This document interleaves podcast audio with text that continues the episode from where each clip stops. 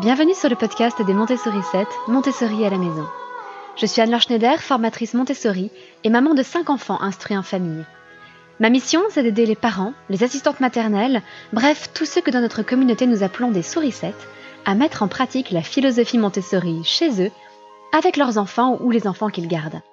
Dans ce podcast, nous parlerons donc de pédagogie Montessori, mais aussi de discipline positive, d'instruction en famille, ce que l'on appelle aussi l'école à la maison, de co-schooling et de bien d'autres choses encore. Aujourd'hui, nous abordons le troisième critère qui permet de reconnaître un matériel Montessori. Nous avons déjà vu qu'il devait être adapté à la taille de l'enfant, puis qu'il devait isoler la difficulté. Eh bien, aujourd'hui, nous allons voir un critère supplémentaire. Il doit s'agir d'un matériel concret.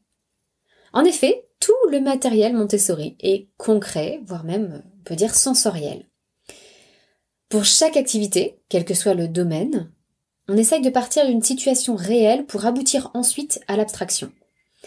Et cela va permettre d'associer la mémoire visuelle et logique à la mémoire sensorielle, musculaire et tactile. Et ça, c'est un phénomène qui est extrêmement puissant. Je vais d'ailleurs vous donner un exemple qui parlera sans doute à tous les musiciens. Lorsque j'étais plus jeune, je jouais de la harpe au conservatoire et tous les examens se faisaient sous la forme d'audition, c'est-à-dire que l'on devait monter sur scène dans un auditorium et jouer devant un jury de professeurs qui évaluaient notre niveau. Autant vous dire que le stress était intense. Euh, pour être parfaitement honnête, certains harpistes un peu plus âgés que moi arrivaient, moi j'étais encore une toute jeune enfant, euh, arrivaient à l'audition tellement stressés que notre professeur distribuait des calmants et certains s'entraînaient tellement que qu'ils arrivaient avec les doigts en sang. Et notre professeur, entre deux passages sur scène, essuyait consciencieusement le sang qui restait sur les cordes. Oui, euh, c'était un peu glauque, je pense que c'était une autre époque, et heureusement. Mais tout ça pour vous dire que forcément j'apprenais scrupuleusement mes morceaux. Parce que oui, j'aurais dû vous le préciser, tous les morceaux devaient être joués par cœur, sans partition. Et moi qui avais plutôt une mémoire visuelle, c'est vrai que je me concentrais habituellement sur la visualisation de la partition. Et j'avais par ailleurs en tête euh, le nom des notes de la mélodie que je me fredonnais intérieurement. Euh, sol, si sol, fa la, etc. Seulement le problème, c'est qu'à chaque fois, le jour J, au moment où il fallait monter sur la scène éclairée, euh, devant une salle parfaitement obscure, avec des professeurs qu'on n'avait jamais vus, qui étaient réunis là pour m'examiner, pour m'évaluer, euh, forcément, le trac emportait tout. C'est simple, je ne visualisais plus rien de la partition. Et les quelques notes qui me restaient en tête me fournissaient certes un petit bout de la mélodie, mais il me manquait toute l'harmonie, c'est-à-dire les accords à jouer euh, en dessous. Et la seule chose qui restait en place, j'en ai fait l'expérience, c'était ce que mes doigts avaient appris par cœur, ce que j'avais retenu dans ma mémoire musculaire, ma mémoire sensorielle. Et la seule solution était d'essayer de laisser mes doigts jouer à ma place, sans rien contrôler, puisque eux seuls savaient ce qu'il fallait faire. Encore aujourd'hui, lorsque j'essaie de me rappeler certains morceaux que j'ai appris il y a très longtemps et que j'ai oubliés, je ne suis plus capable de retrouver le nom des notes ou la mélodie.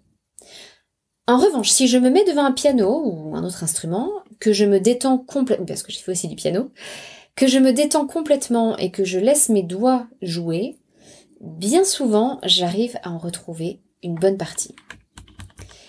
Et ça, je crois que c'est parce que cette mémoire musculaire est l'une des plus profondes, des plus imprégnées en nous. Et c'est justement cette mémoire que nous allons essayer de travailler dans la pédagogie Montessori.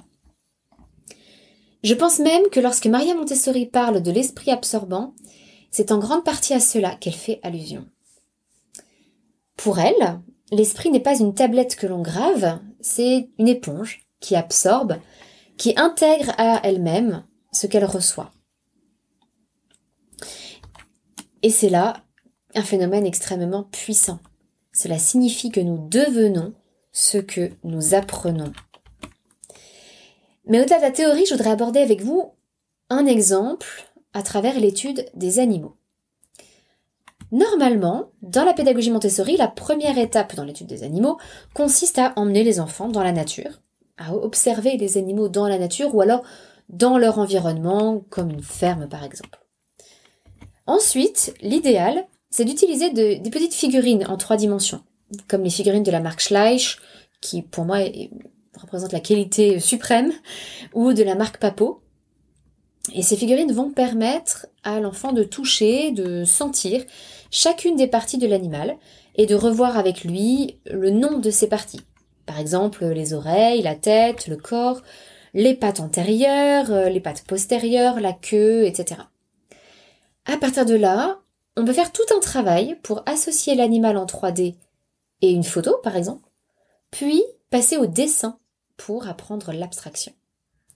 Il y a donc une progression du plus sensoriel au moins sensoriel. Un passage de la réalité à tout d'abord une figurine réduite en taille, puis le passage de la 3D à la 2D réaliste, la photo, puis le passage d'une photo réaliste à un dessin qui constitue déjà une abstraction. Et là, à chaque fois, comme je l'ai mentionné dans le premier épisode de cette série, Comment reconnaître du matériel Montessori, on avance étape par étape, petit à petit, en isolant la difficulté. C'est vous dire à quel point Maria Montessori s'appuyait sur le concret et comptait sur l'esprit absorbant de l'enfant à tous les niveaux. De même, si vous avez déjà eu l'occasion de rencontrer euh, ce matériel incroyable des perles dorées Montessori, qui est peut-être mon matériel préféré entre tous, vous savez peut-être qu'il est constitué de gros cubes de perles ou de bois qui représentent les milliers, de plaques carrées qui représentent les centaines, de barrettes symbolisant les dizaines et de perles d'unité. Une addition consiste donc, après évidemment avoir formé les différents nombres sur des plateaux distincts, avec ce matériel des perles dorées, une addition va consister à rassembler les cubes, les plaques, les barrettes et les perles d'unité de tous les nombres que l'on souhaite additionner dans un seul plateau ou sur un grand tissu que l'on va refermer. Rassembler tout cela, c'est additionner, c'est mettre ensemble. Et l'enfant vit cela de façon très physique, très musculaire, très sensorielle. Il se forge ainsi une image très concrète de ce que représente chaque catégorie du système décimal. Ainsi, un millier, c'est quelque chose de lourd, quelque chose de conséquent et d'imposant pour ses mains. Une centaine, moi adulte, je peux la cacher dans mes mains, mais ce ne sera peut-être pas toujours possible pour l'enfant, ça dépendra de la taille de ses mains, mais la plupart du temps, ça dépassera.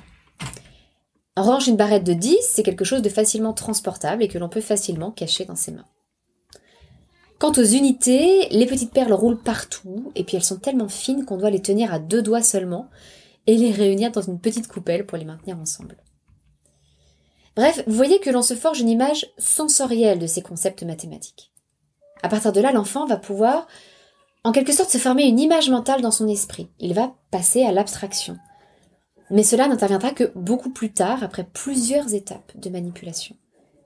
Mais vous voyez que même pour aborder des notions aussi abstraites que le système décimal, le passage par le concret est fondamental dans le matériel Montessori.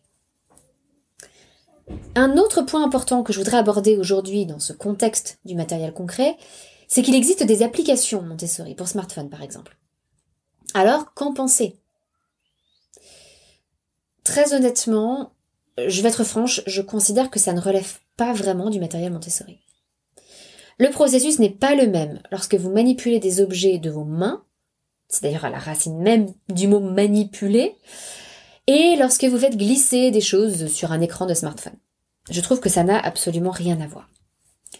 Un aspect fondamental qui est malheureusement oublié dans ces applications, c'est que tous ces processus musculaires et sensoriels, ils ont aussi une autre vertu. Ils permettent de ralentir le processus. Et je sais, je sais que ça peut vous paraître contre-productif. Est-ce qu'on n'a pas envie que les enfants aillent plus vite et travaillent aussi rapidement que possible? Eh bien non. En fait, ça n'est pas un objectif souhaitable. Les enfants ont besoin de se concentrer et de passer du temps sur chaque chose pour bien s'en imprégner et en retirer tout ce qu'ils peuvent. Et ça, en particulier pour des enfants brillants ou des enfants à haut potentiel intellectuel. Même s'ils veulent absolument aller plus vite, parce qu'ils ont le sentiment qu'ils ont tout compris, le fait de devoir utiliser leurs mains, ou alors de marcher, d'être en mouvement, pour certaines activités, ça a cette immense vertu de faire durer l'activité un peu plus longtemps. Et donc de les faire réfléchir un peu plus à ce qu'ils font.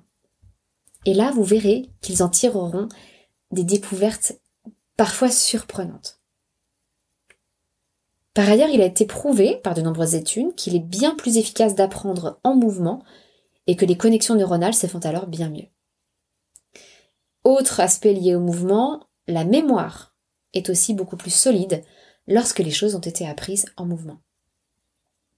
C'est pourquoi, à mon humble avis, les applications euh, peuvent parfois avoir leur intérêt. Par exemple, si vous partez en vacances et que vous avez un enfant qui a déjà manipulé du matériel Montessori, qui est habitué et que vous n'avez pas envie de transporter toutes ces activités Montessori dans votre valise. Dans ce contexte, pourquoi pas? C'est vrai que c'est pratique, ça ne prend pas de place, et puis ça peut être un rappel utile de certaines notions si vous partez pour une longue durée et que l'enfant risque d'oublier. Mais la plupart du temps, je pense que c'est totalement superflu. Et je vous suggère de ne pas vous embarrasser de ce genre d'application et de consacrer les 4, 5 ou 10 euros qu'elle vous aurait coûté à acheter plutôt du matériel. Ce sera toujours ça de prix, même si c'est une petite somme. Pour le même prix, vous pouvez par exemple acheter à la place une figurine d'animal en trois dimensions, une figurine de qualité, euh, comme je vous le disais tout à l'heure, peut-être de la marque Schleich ou de la marque Papo. Euh, le prix sera sensiblement équivalent, mais vous aurez quelque chose de tout à fait réel et de tangible avec lequel vos enfants ou les enfants de votre entourage pourront progresser plus longtemps. Voilà pour aujourd'hui donc autour de ce critère d'un matériel concret. Je vous donne rendez-vous demain pour un nouvel épisode où nous aborderons le quatrième critère d'un matériel Montessori, l'autocorrection. D'ici là, je vous souhaite une excellente journée. Votre petite sourisette, Anne